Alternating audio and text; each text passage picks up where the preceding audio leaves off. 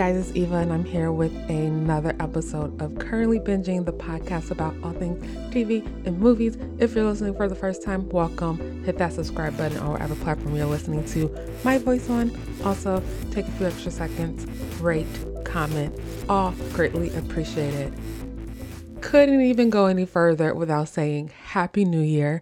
It's 2021. You made it through. I am like. you know, you guys know my stance on this. Like, yeah, it's 2021. I mean, not really expecting big, great changes immediately, but at least we can say that the shitstorm that was 2020 is in our rearview mirror officially. And this is the first episode of the new year. I thought, you know, since everyone's so much in anticipation for the new year starting, what better way to start it off than when dropping a special episode on the actual New Year day?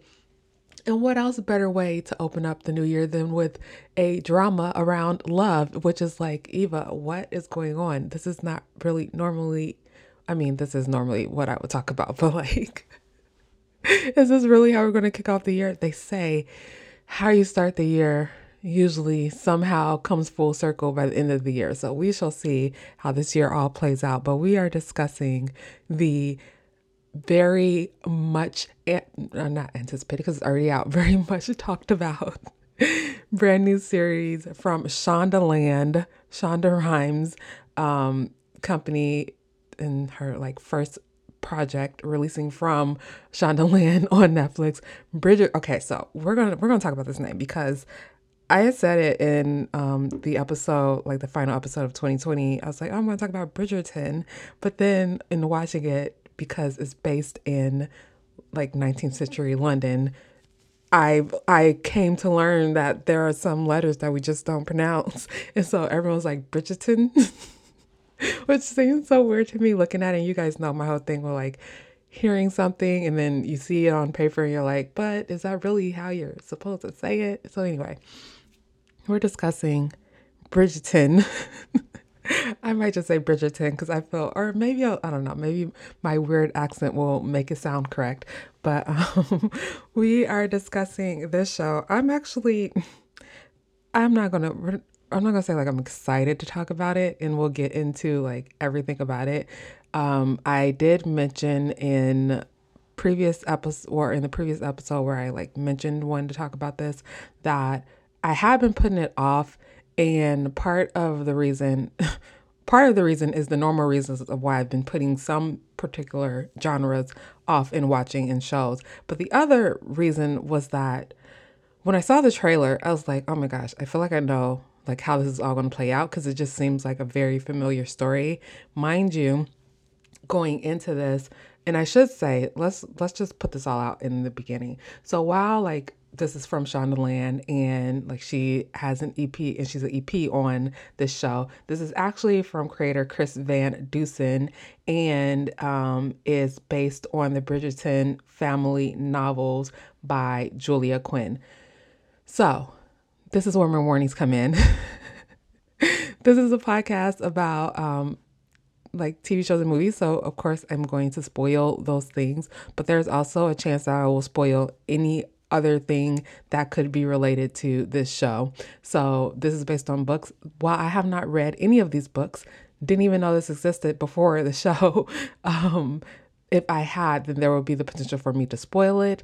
And that just comes with how this show works. So if you just do not like to be spoiled on anything or you have problems with that, then I would suggest that you end the episode now. I will not be offended.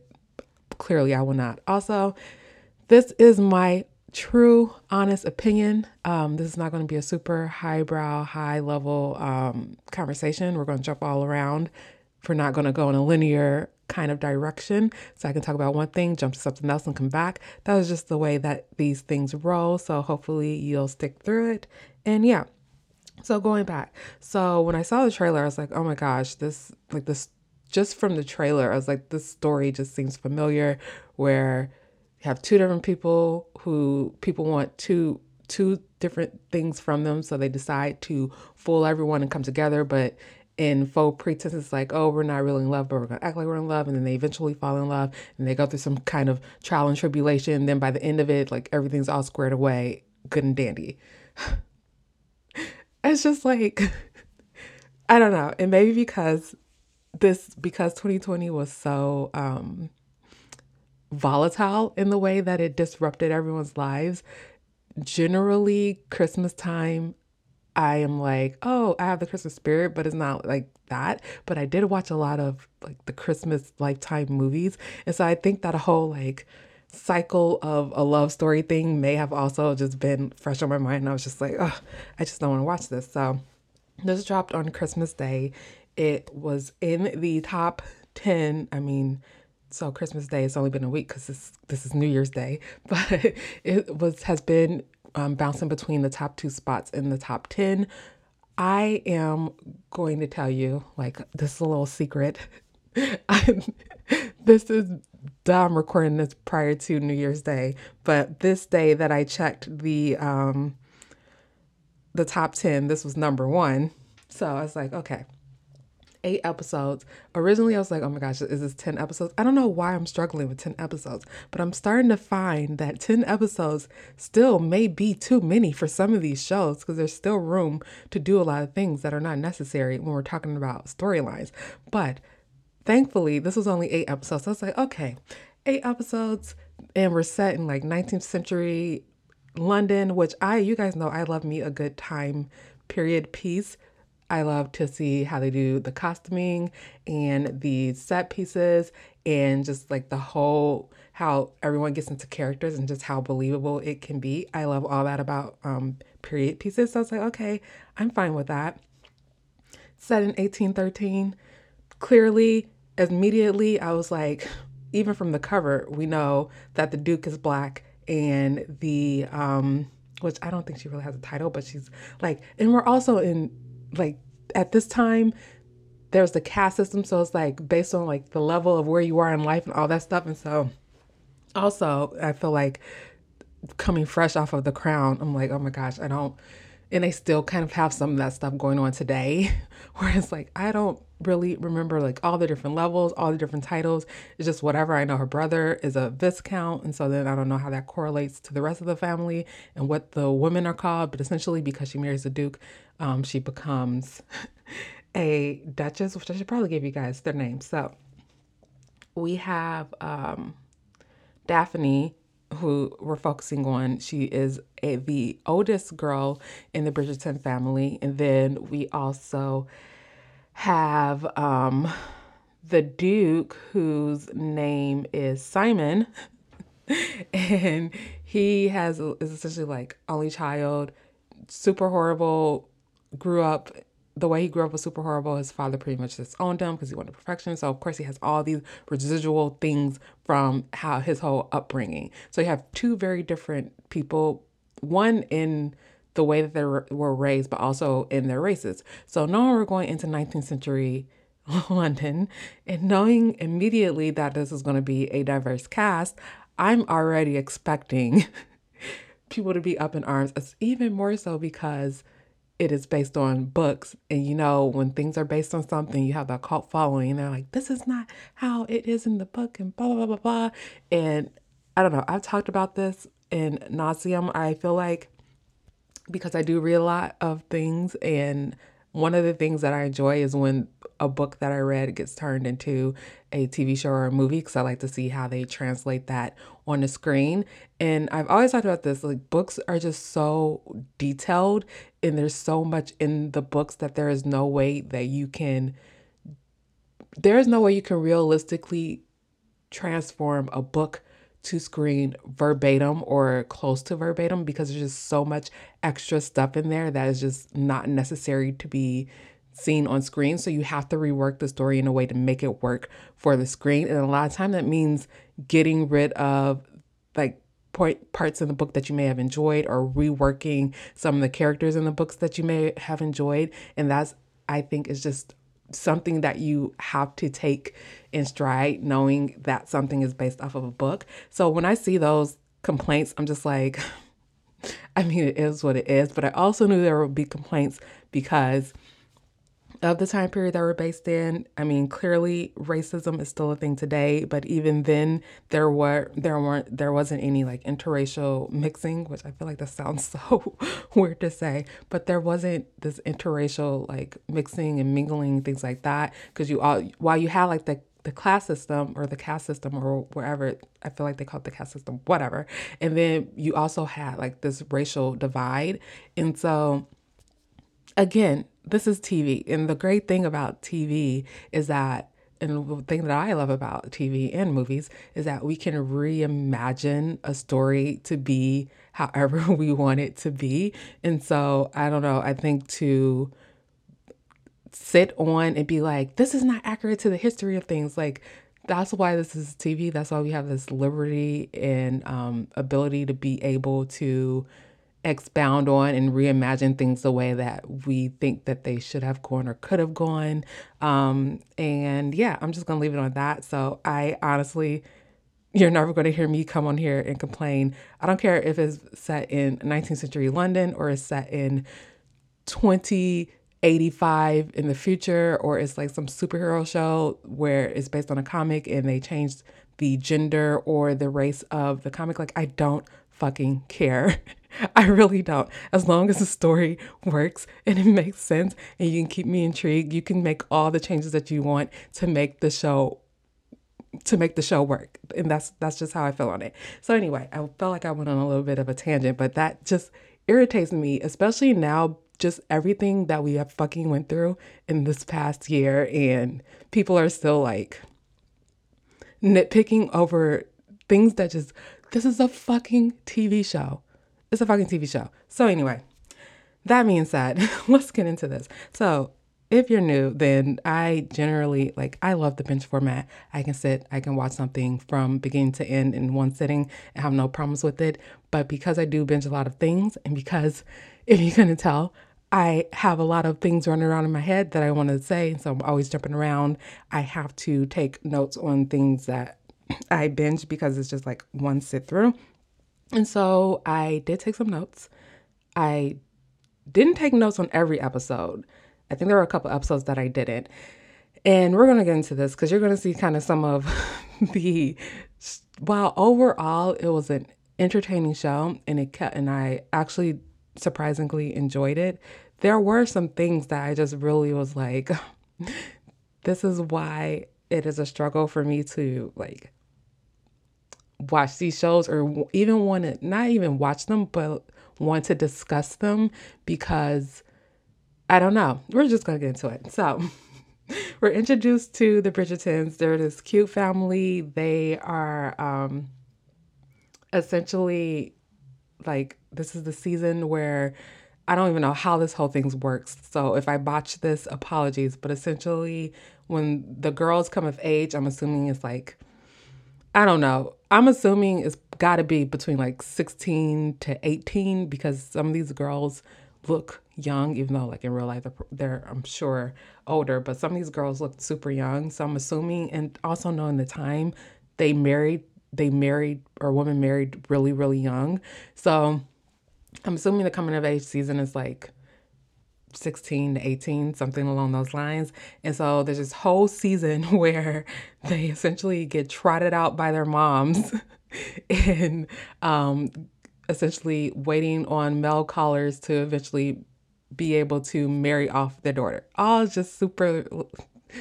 When you think about the world today and the world then, that's why I'm always like, God knew what time in the world to put me because I don't think I ever, I don't think I would have survived long in any time prior to me being alive right now. I'm just saying. So, so it was like super, very much sexist. That was another thing I was seeing a lot of people commenting on, like, oh, you can change diversity, but you still want to keep it super sexist. Then you shouldn't have based it on these novels. You should have made up, like, there's only so much you could do. I feel like changing someone's gender and kind of reworking it a little bit. Because they do mention when, um, you have uh what's his name simon and, La- and lady danbury they had like a brief conversation where she was like trying to convince him to like take his his courting of daphne seriously where she um is like essentially look what happened with the queen, and it was because one of them actually married one of us, and then it like elevated everyone. So they do kind of like mention it, even though they don't go super deep into it. But you also do still see some of those things, I think, throughout. Like you saw what I feel like, and I don't know if other people got this because it wasn't super blatant, but I felt it with you see Mariana. I even saw it when you talk about the Duke versus the um the gross guy. What was his name? Ligburn. What? Nigel something. I don't know. Everyone had weird names, but the old guy that um Anthony or Anthony. oh my gosh, I, it's like Anthony, but they're saying Anthony. I guess whatever.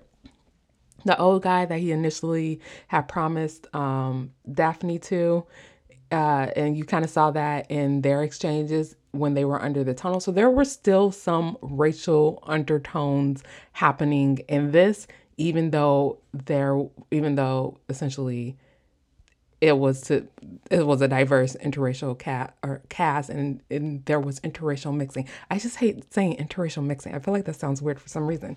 But anyway, so yeah, the one thing I do want to know before I get too far in and I forget is the classical renditions of some of our favorite pop songs.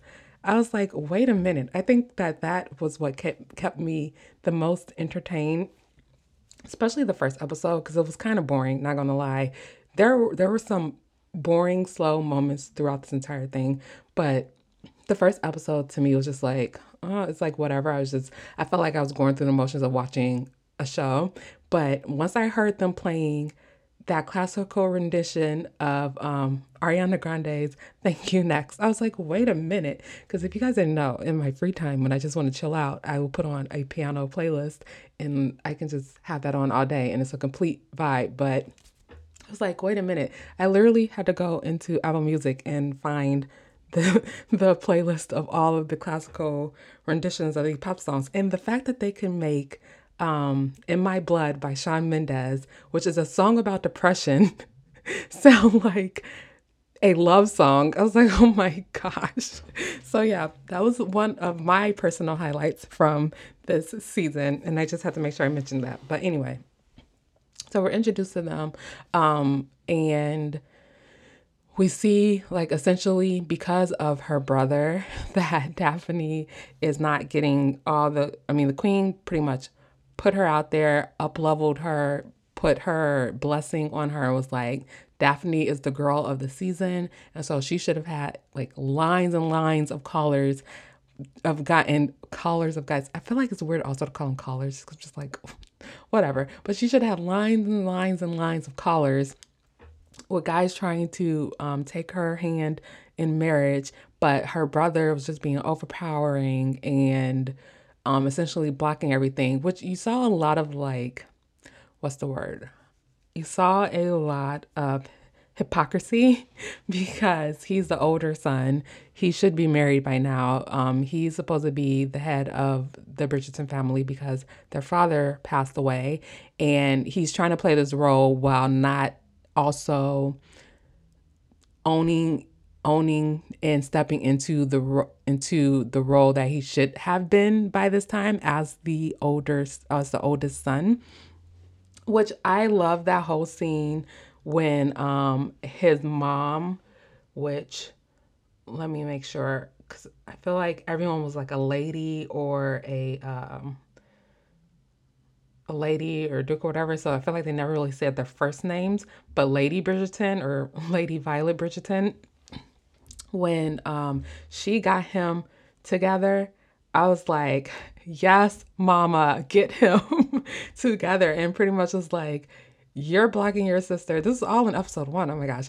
you're blocking your sister from like essentially doing what she's supposed to be doing while you're not doing what you're supposed to be doing. And you want to claim that you're the head of the house, uh, head of the household. And she essentially like got him together, and then stepped into the role as mom. And I was just like, yes, because one thing that this whole thing shows, even though like this is like a reimagination, so obviously what didn't really happen at this time. It took a long time before women can even get the rights that we have today. And we still don't even have all the rights legally that we should be having. But anyway, that's a whole nother conversation. But I think the one thing that this show highlighted is just the amount and it kind of makes me think of the wilds because i know i kind of was frustrated with the reasoning behind why a and I'm not going to spoil it for those who have not watched The Wilds, but the reasoning behind why we were doing things because there's like feminine feminist undertones in that show, or not even undertones. It's just femin- it's a lot of feminism, if you will, in that show, and I feel like this is kind of like a feminist view of like 19th century London in a way, um, because while this is essentially about the Bridgertons. We are doing it from the view mostly of Daphne, but we also have her sister, who is Philippa, which Philippa, Philippa, y'all know I be I be trying to put accents on things that don't be needing accents. so whatever. But um who was like very headstrong, very much like I want to be my own woman. I don't want to go through a season of having men like call after me and marry me. Like, I don't want that life. I want to be my own person. So, you do have a lot of that going on. And I think that's what makes, at least if you are, I think, and it also makes me think of The Crown a little bit too in the relationship between Queen Elizabeth and, um, oh my gosh, what's her sister's name? It escaped it is escaping me right now, but you guys know who I'm talking about and kind of like their dynamic. And I was kind of I was getting a lot of crown symbolisms while watching this, especially like between the sisters. Um Ant- Anthony's whole story was giving me Prince Charles vibes with the whole Camilla and Diana thing, even though there wasn't really Diana, thankfully. So it's kind of like he can go on a different path, which we are to assume when we start to talk about possible season two, that is what is what we're going to focus on.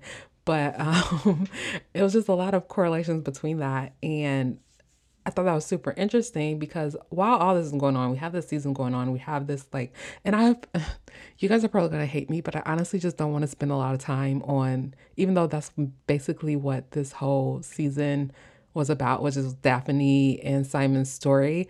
I just cannot like spend so much time conversing about that just because that whole storyline to me is not new and everything worked out the way that I thought it would work out. And a lot of this was based on like child trauma on Simon's end and then naivety and just, which I think the one thing this did highlight was that, okay, this is what I'm going to say about this because I did make a note and and my takeaways for this show is that the issue for me with these type of shows is it's so exhausting to watch because you know where it's going, you know where it's leading up to, but you have to get through all of this unnecessary dragged out mess to get to that end result that by the time you get to the end of it it's just like like you're exhausted you're like I'm why did I put myself through watching this? Is literally by by the time we got to episode seven, which was Oceans Apart, I was just like, I can't take another I can't take another episode of this. And that whole episode was essentially about them like being their own worlds. And like clearly you two love each other. And it's way deeper than some fucking vow or some whatever it is that you guys want to say it is. I'm sorry, I know I'm cursing a lot this episode, but this this also like this whole thing just frustrates me because it's just like you want to just go through the screen and be like slap them both across the face and I literally wrote down they need to have a proper talk. I don't understand why they're skirting around the issues. They're not really talking to each other. And when they first got married, and this is what I say when I'm like, we're going to jump around because we just essentially jumped all the way because I don't feel like there's really a need to talk about like the whole courting and whatever like that. We're just gonna get to the whole marriage part. Um, but they needed to have a proper talk. That whole episode, um, what was that? Episode six, Swish, during their honeymoon period, which I mean, if you're I don't even want to say if you're familiar with Shonda Shonda Rhimes shows because there is a lot of sex in those. Like I'm thinking about, uh, um, I was about to say a Shondaland. I'm thinking about a Scandal or How to Get Away with Murder. Like they always had pretty intense sex scenes, but now you are on Netflix, so you have even more liberties with the sex scenes. But and I kind of talked about this a little bit in Tiny Pretty Things, but that was a whole different conversation because you're talking about like teenagers, which is whatever.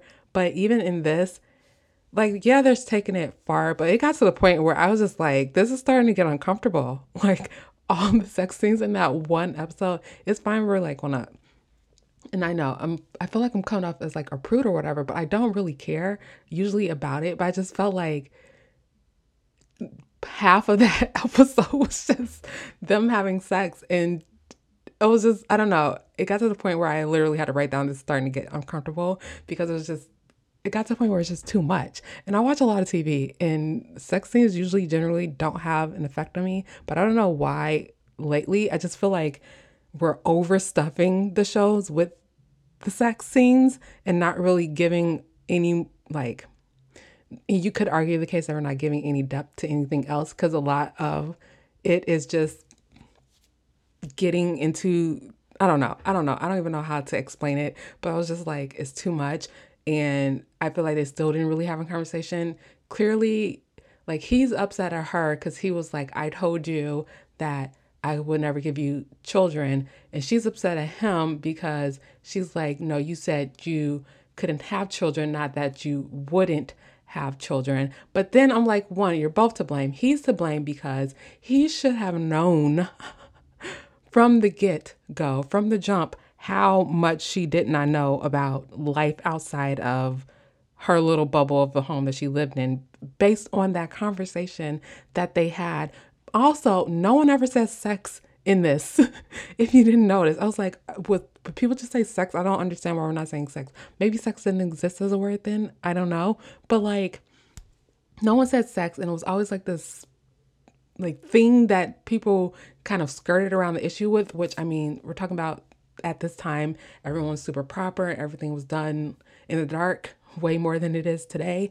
Like there are still things done in the dark today, but people are very, very more brazen about their sexuality, their individuality, and all that other stuff, which is fine. So I think like when you're looking at this show from a 2020 worldview, it can be frustrating to see them like, well, and even the whole conversation with her mom trying to explain to her what was going to happen when um she after she got married on her wedding night and i was just like oh my gosh. And then the girls who were like well how did mariana get pregnant? Was it from cake? Was it from love? Like i don't know. That whole thing was frustrating to me but i think that simon should have known how naive and uneducated she was about the whole idea of sex and what that mean and what that actually means even though that's not necessarily his responsibility to teach her. That's her parents' roles and role, and in this case, her mom, since her dad is not there, and even at that time, like the fathers wouldn't be the ones to do it; would be the moms, which is a whole nother thing. So he should have known just by being like, and even when they first have sex, and this is this is why I keep the the um, mature audience rating on this podcast because some of these shows just have too much going on in them. But even as he like with him all like, because at that time there's no condoms, so with him doing like the pull out met the pull out um method. and her just looking in bewilderment and be like, oh, does it hurt? It's like, dude, that right there is something to be like, she doesn't even know. And the other thing that I want shows to stop doing is when we know that is going to be a woman's first time, and they're like, oh, the guy's like, oh, it'll hurt for a moment. No, it won't hurt for a moment. like the first time, that's a whole nother thing. But like the way that they pick first times, I don't know about anyone else's, but it's not like a hurt in a moment and then like you're cool. No, whatever. Anyway, so all that to say, he should have known. But then also for her, like she wasn't prepared. And I. I guess I'm more so blaming him than I'm blaming Daphne about this whole like the whole confrontation of why they were even arguing by the end of this anyway because he has way more world experience than she did and she didn't really understand but also she put herself in this predicament because she essentially yeah he may have not he may have said he couldn't give her couldn't could he couldn't give her couldn't he couldn't give her children Can you see how crazy the show is making me? He couldn't give her children because, but he didn't say like why. And so she just took that as he couldn't, now he wouldn't. And so therefore it still forced the wedding on him. And they both went to the wedding like not in, in, that whole thing where they had their first conversation on their wedding night and she's like i've been trying to look at you you want to look at me? He's like well i've been like feeling this type of way. And that was an early sign that they need to have more communication and i feel like if they just communicated with each other early on we would have avoided a lot of the things that we had to go through. So that's why i say that these types of shows are just really exhausting for me to watch because i'm just someone who's like honestly like figure it out. I don't understand. So yeah. But we also had all these other side stories. So we had everything that was going on with Mariana. Her whole story was just tragic. She ends up with the Feathertons and Lady Featherton, which we're just going to call her for now. like I'm, I mean, I'm assuming lady means like head or woman of the house, whatever. So Lady Featherton is very much against her coming before she even sees her. Then she sees her and knows she's like gonna steal the spotlight from her daughters, but she still doesn't want her there. Then she finds out she's pregnant. They do this whole scheme of trying to get her married off. She lies to her, which I knew that whole letter that she sent from um, Sir George was. It seemed fake because like she has been waiting for the letter for all this whole time, and then after after she um, tells, was it her or was it Penelope who tells um, Lady Featherton about Sir, George, Sir George. tells her tells her about Sir. Oh, I am I getting tongue tied? Tells her about Sir George. and then all of a sudden this letter shows up. So I was like, okay, this seems a little fishy. And then they were like, oh yeah, it is because they essentially forged it. So her whole story is tragic. Then she tried to um like goop uh, what is it? What is his name? Colin Colin into marrying her.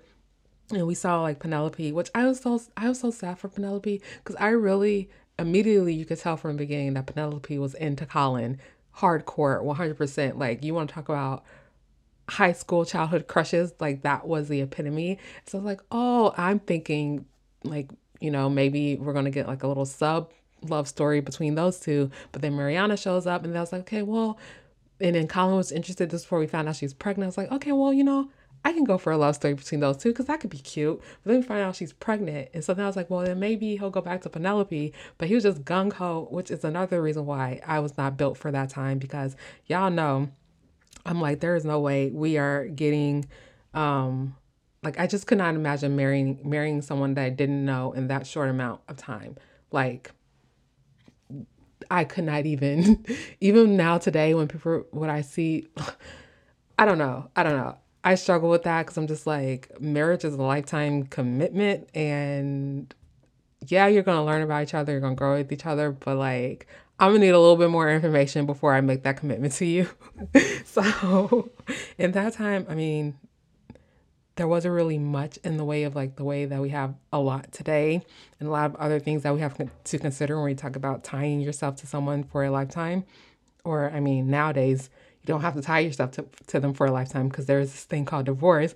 But if you do want to tie yourself or go into it with the with the outcome of you tying yourself to that person until you both die then there's a lot that i would think you would want to consider. I'm just saying.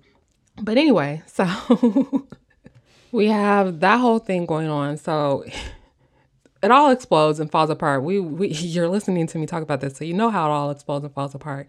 And um, Colin ends up, well, everyone ends up finding out because Lady Whistledown, which was who is our narrator of this entire thing, and I know I talk about narration and how that irritates me. This type of narration surprisingly does not irritate me because it feels like it doesn't feel like is someone's introspective like thoughts or is someone like a a main character's thoughts or like they're thinking back on something is more so has this feeling of this person is highly removed and they feel like an actual narrator.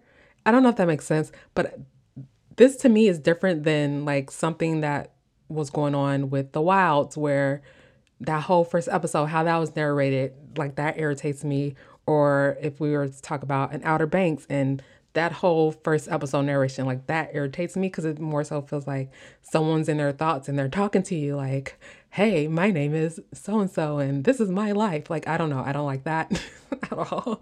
But this narration feels a little bit more authentic and it feels like an actual narrator who's removed from the everyday like goings ons of the story. So lady whistledown is like the narrator of this and she has this publication that goes out which is essentially a gossip a gossip column.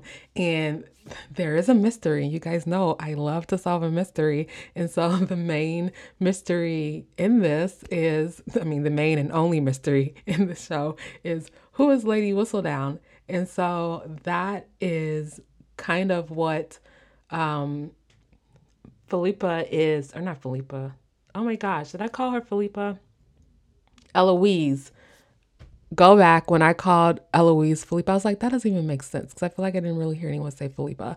But Eloise is Daphne's. This is also a thing when there's so many different characters and everyone's names, whatever. So Eloise um, is tasked with not only is she super headstrong and all that other stuff that I said earlier when I said Philippa was actually about Eloise, she is also trying to find out who Lady Whistledown is because essentially she felt like she feels like she has this freedom and she is essentially changing things for women. And so I don't know why, but at some point in this, in watching this, when she's trying to figure out who it is and she's like goes to the servants her um, mom's which I don't even know if they call her her mama.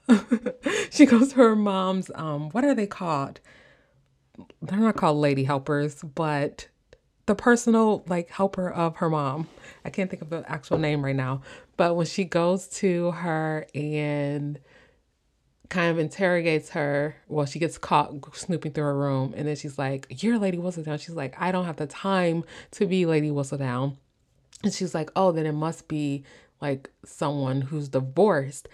And I started to think that, and I shit you not, I thought started to think that there was a chance that it was Penelope because some of the things, like some of the stories that were coming out, just had certain information in it that it just seemed like who else could it be if not one of the girls, as in Eloise or Penelope?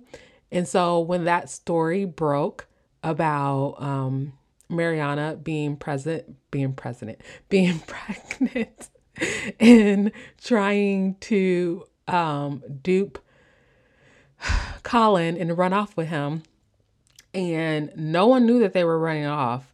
They made that whole decision in a private conversation, and I was watching all the private conversations like a hawk because like that that was the honestly this who was Lady Whistledown was the thing that was keeping me through watching this because I was watching every private conversation to see what was said, to see what made it into the paper the next day because that whole scene between Daphne and Simon um, where they're at one of the balls earlier on in the season and they're looking at the paintings and they're in the room on their own and they're all talking about like oh how we're how we're pretty much pulling the wool over lady whistledown's eyes. I was like i feel like y'all talking a little bit too loud. Anyone could be listening in the background. And then the whole garden scene situation when um they were in the garden and they got caught but we know that it was it was only the one girl who saw them was waiting for that to come out in the paper. So there were moments where I was waiting to see what actually would be released in the paper so that I can try to tie it back to someone. And this was the this was the case where I was like, this only logically ties back to one person. So that's why I was confused where I should probably tell you the why. So Mariana and Colin had that conversation after they um after they Colin shocked the society with his news of wanting to marry Mariana. His family clearly was not here for it. And so you saw Penelope struggling with what she should do. And Mariana was like, Oh, you can't tell anyone. She's like, I would never do it to my family. And so you never really hear anything come out.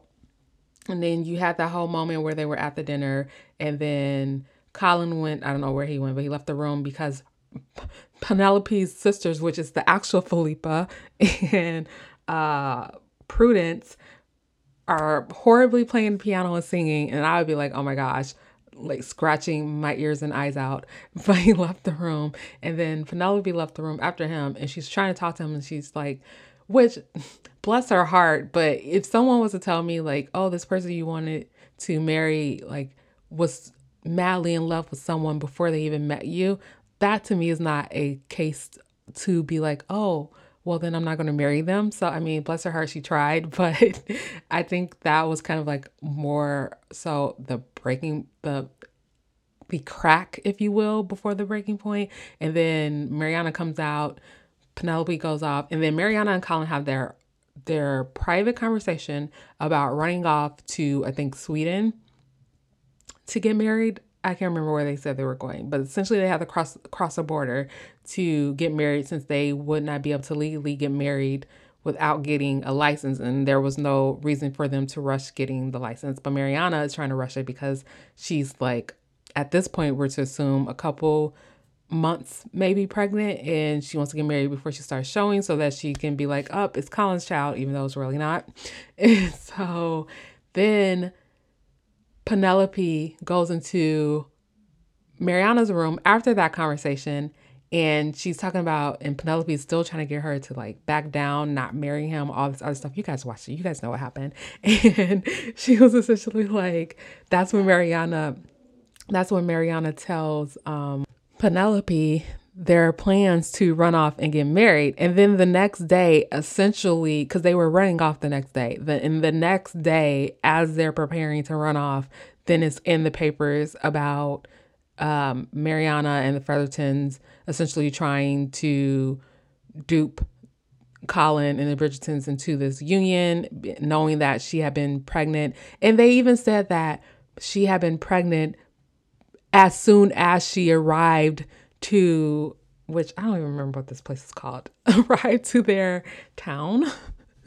and so I was like, okay. And then immediately after that, we see Penelope and Eloise having that conversation. And so initial, at first I was like, okay, that information could have only come in could have only come in could have only came from Penelope. So initially I was like, okay, did she like send that in to Lady Whistledown? Or is she Lady Whistledown? And I was trying to go through the like because I don't know what it would take at that time to get something printed in the papers. So I was like, does she have the resources to be able to print what seems like daily, or it seems daily to me, but at some point it seems, it, I think it's just dependent on if she had gossip or not, but does she have the resources to be able to consistently print this in the paper? So that was kind of what I was struggling with. So then when Eloise is tasked by the queen and then the task is taken away with finding out who is Lady Whistledown and she goes and she finds out about her brother and Eloise and like she has that moment of like OMG when they're in the carriage and you see those couple of flashbacks and she's like showing um which I can't remember her name, but the seamstress is is like, yeah, if you pretty much if you cross I would hate to cross her because like essentially if you get her bad side, like she's gonna put that all in the paper or whatever. And so I thought at that moment it was clicking for Eloise that it was Penelope. But then when she was like, oh no, it's a seamstress, I was like, what? And I was like, okay, I mean, I guess, but it still doesn't make sense how she would know about Mariana being pregnant. Yeah, you can say she's a seamstress and she's like, oh, you're getting a little thick or a little like, because you like made a comment about her when she was measuring her and she seemed to have some type of a knowledge that seemed to pass through her eyes as she was doing and having that conversation with, with Lady Featherton. But I was just like, I don't know. I don't know. It didn't. I just didn't feel like that was a strong enough case. So in the end, and then even more so when Eloise goes to the um, printers to warn Lady Whistledown that it's a setup, and they don't show who is in the carriage. I was like, there's no way that this is the seamstress. And so then in the end, we find out that Penelope actually is the one who is Lady Whistledown. I was like, that makes sense. so clearly, I was way more intrigued by that storyline than I was anything else. I'm trying to think if there's anything else that um I want to talk about. I mean, no, not really. Um, there were some things that whole duel nonsense frustrated me. The whole concept of a duel to me is idiotic, but the whole premise around this specific duel just was nutcase to me in the fact that Simon was ready to die on this was just I don't know. I struggle with that whole duel. What else? Uh, I think that's it on the main things. Let's talk about possible season two. We don't have an official word on if we're getting season two. Um, this is Netflix. so it's going to be a while before we even know. Also, this is a little bit off track, but as I was sitting on Netflix, I was trying to find something to watch after this finished, and I was just going through the Netflix originals and seeing the things that are like get excited. Season two, another season is coming. Just more so like boiled my blood on the fact that the society was renewed and then canceled and they have no intentions of bringing that show back. It's just so frustrating. And I don't know, that just frustrated me.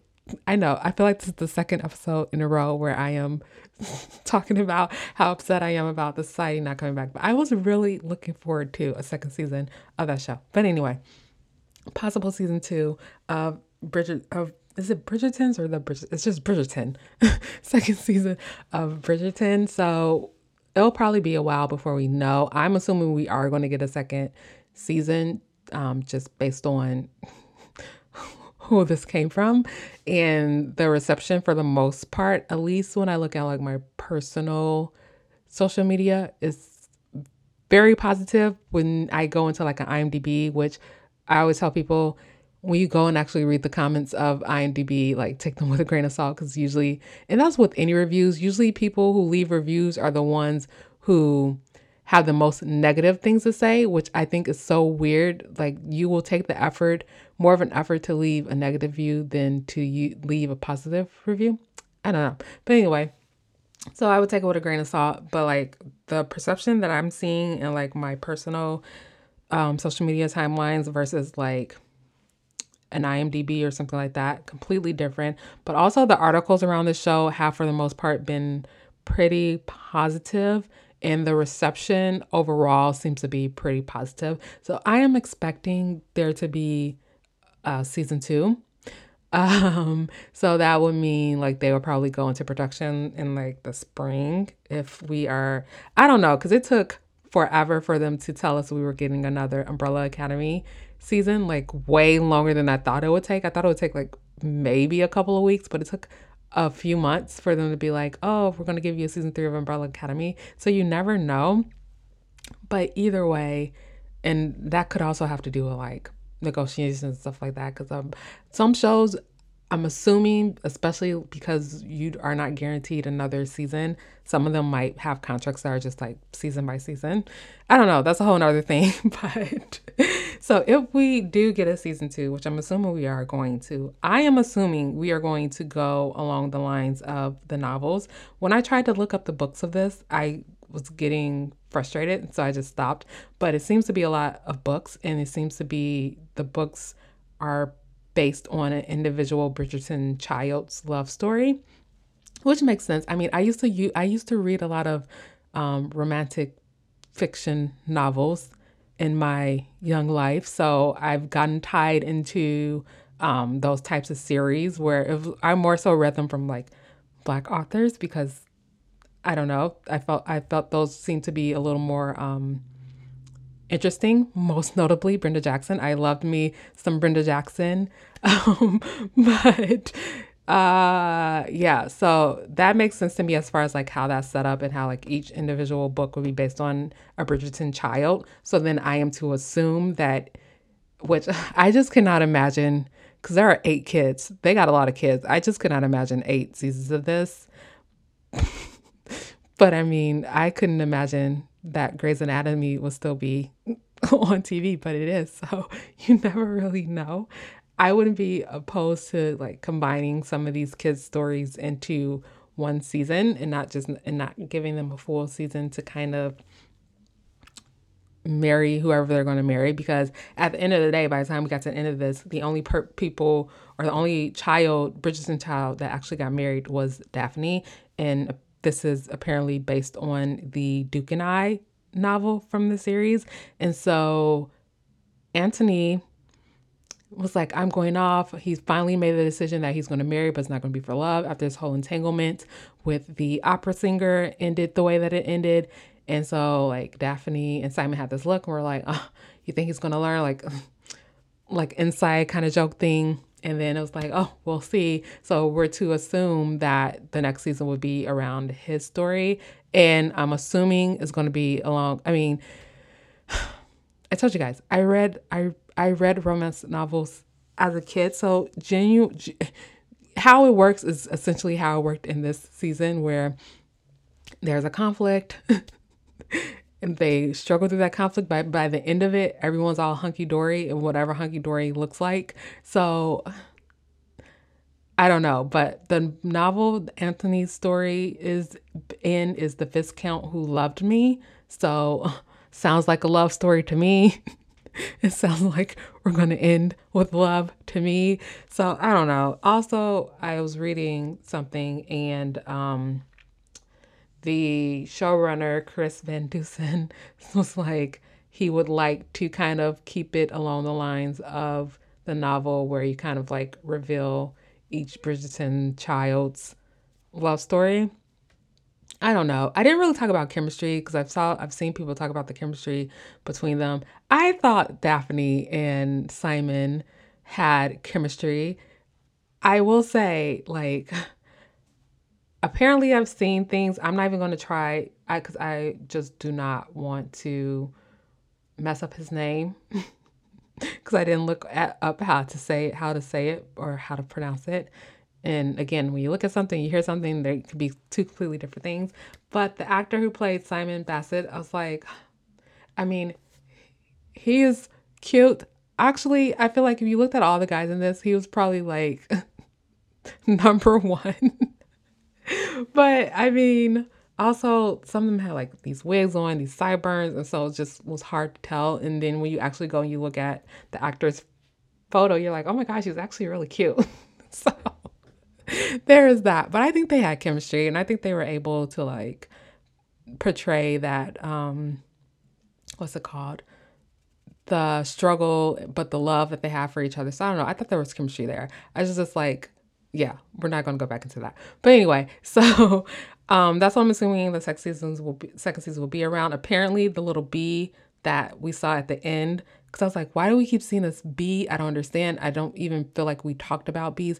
I feel there was one reference about a bee earlier in the season. Didn't really pay attention to it because it sounded like it was talking about a story of someone, and that was that. And then all of a sudden at the end, we get this bee flying around the window, and so apparently that was an Easter egg for the readers of the no- the readers of these novels and essentially hinted that hinted to the fact that the next season, if we are to get a season two, would be around Anthony's story. So there's that. What I do want to see, I mean, a lot of shit went down by the end of it. The Feathertons, the whole life essentially blew up, blew up um, with everything that happened with their father. Um, so it'll be interesting to see how they kind of um, go into a next season. We know the Queen was dealing with um what's his name? The King. Oh my gosh, why can I not think of the King's name at this moment? But is it King George? Yeah, King George III, which I was like, I would have to go back and look, but I'm pretty sure was King George the third the one one of them went like batshit crazy, and I'm assuming this is is him and so I'm assuming that we're going to see more of that in this next season because we saw a little bit of it. But I mean, again, it's called Bridgerton. So there's only so much we're going to see of some of these like flanked side characters.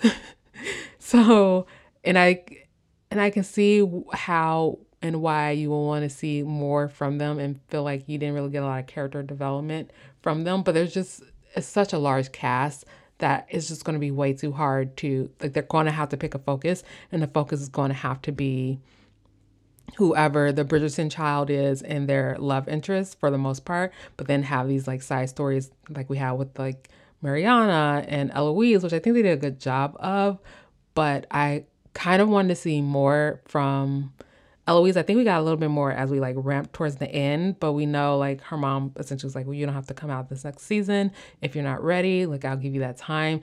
So I'm honestly most interested in seeing Eloise's story.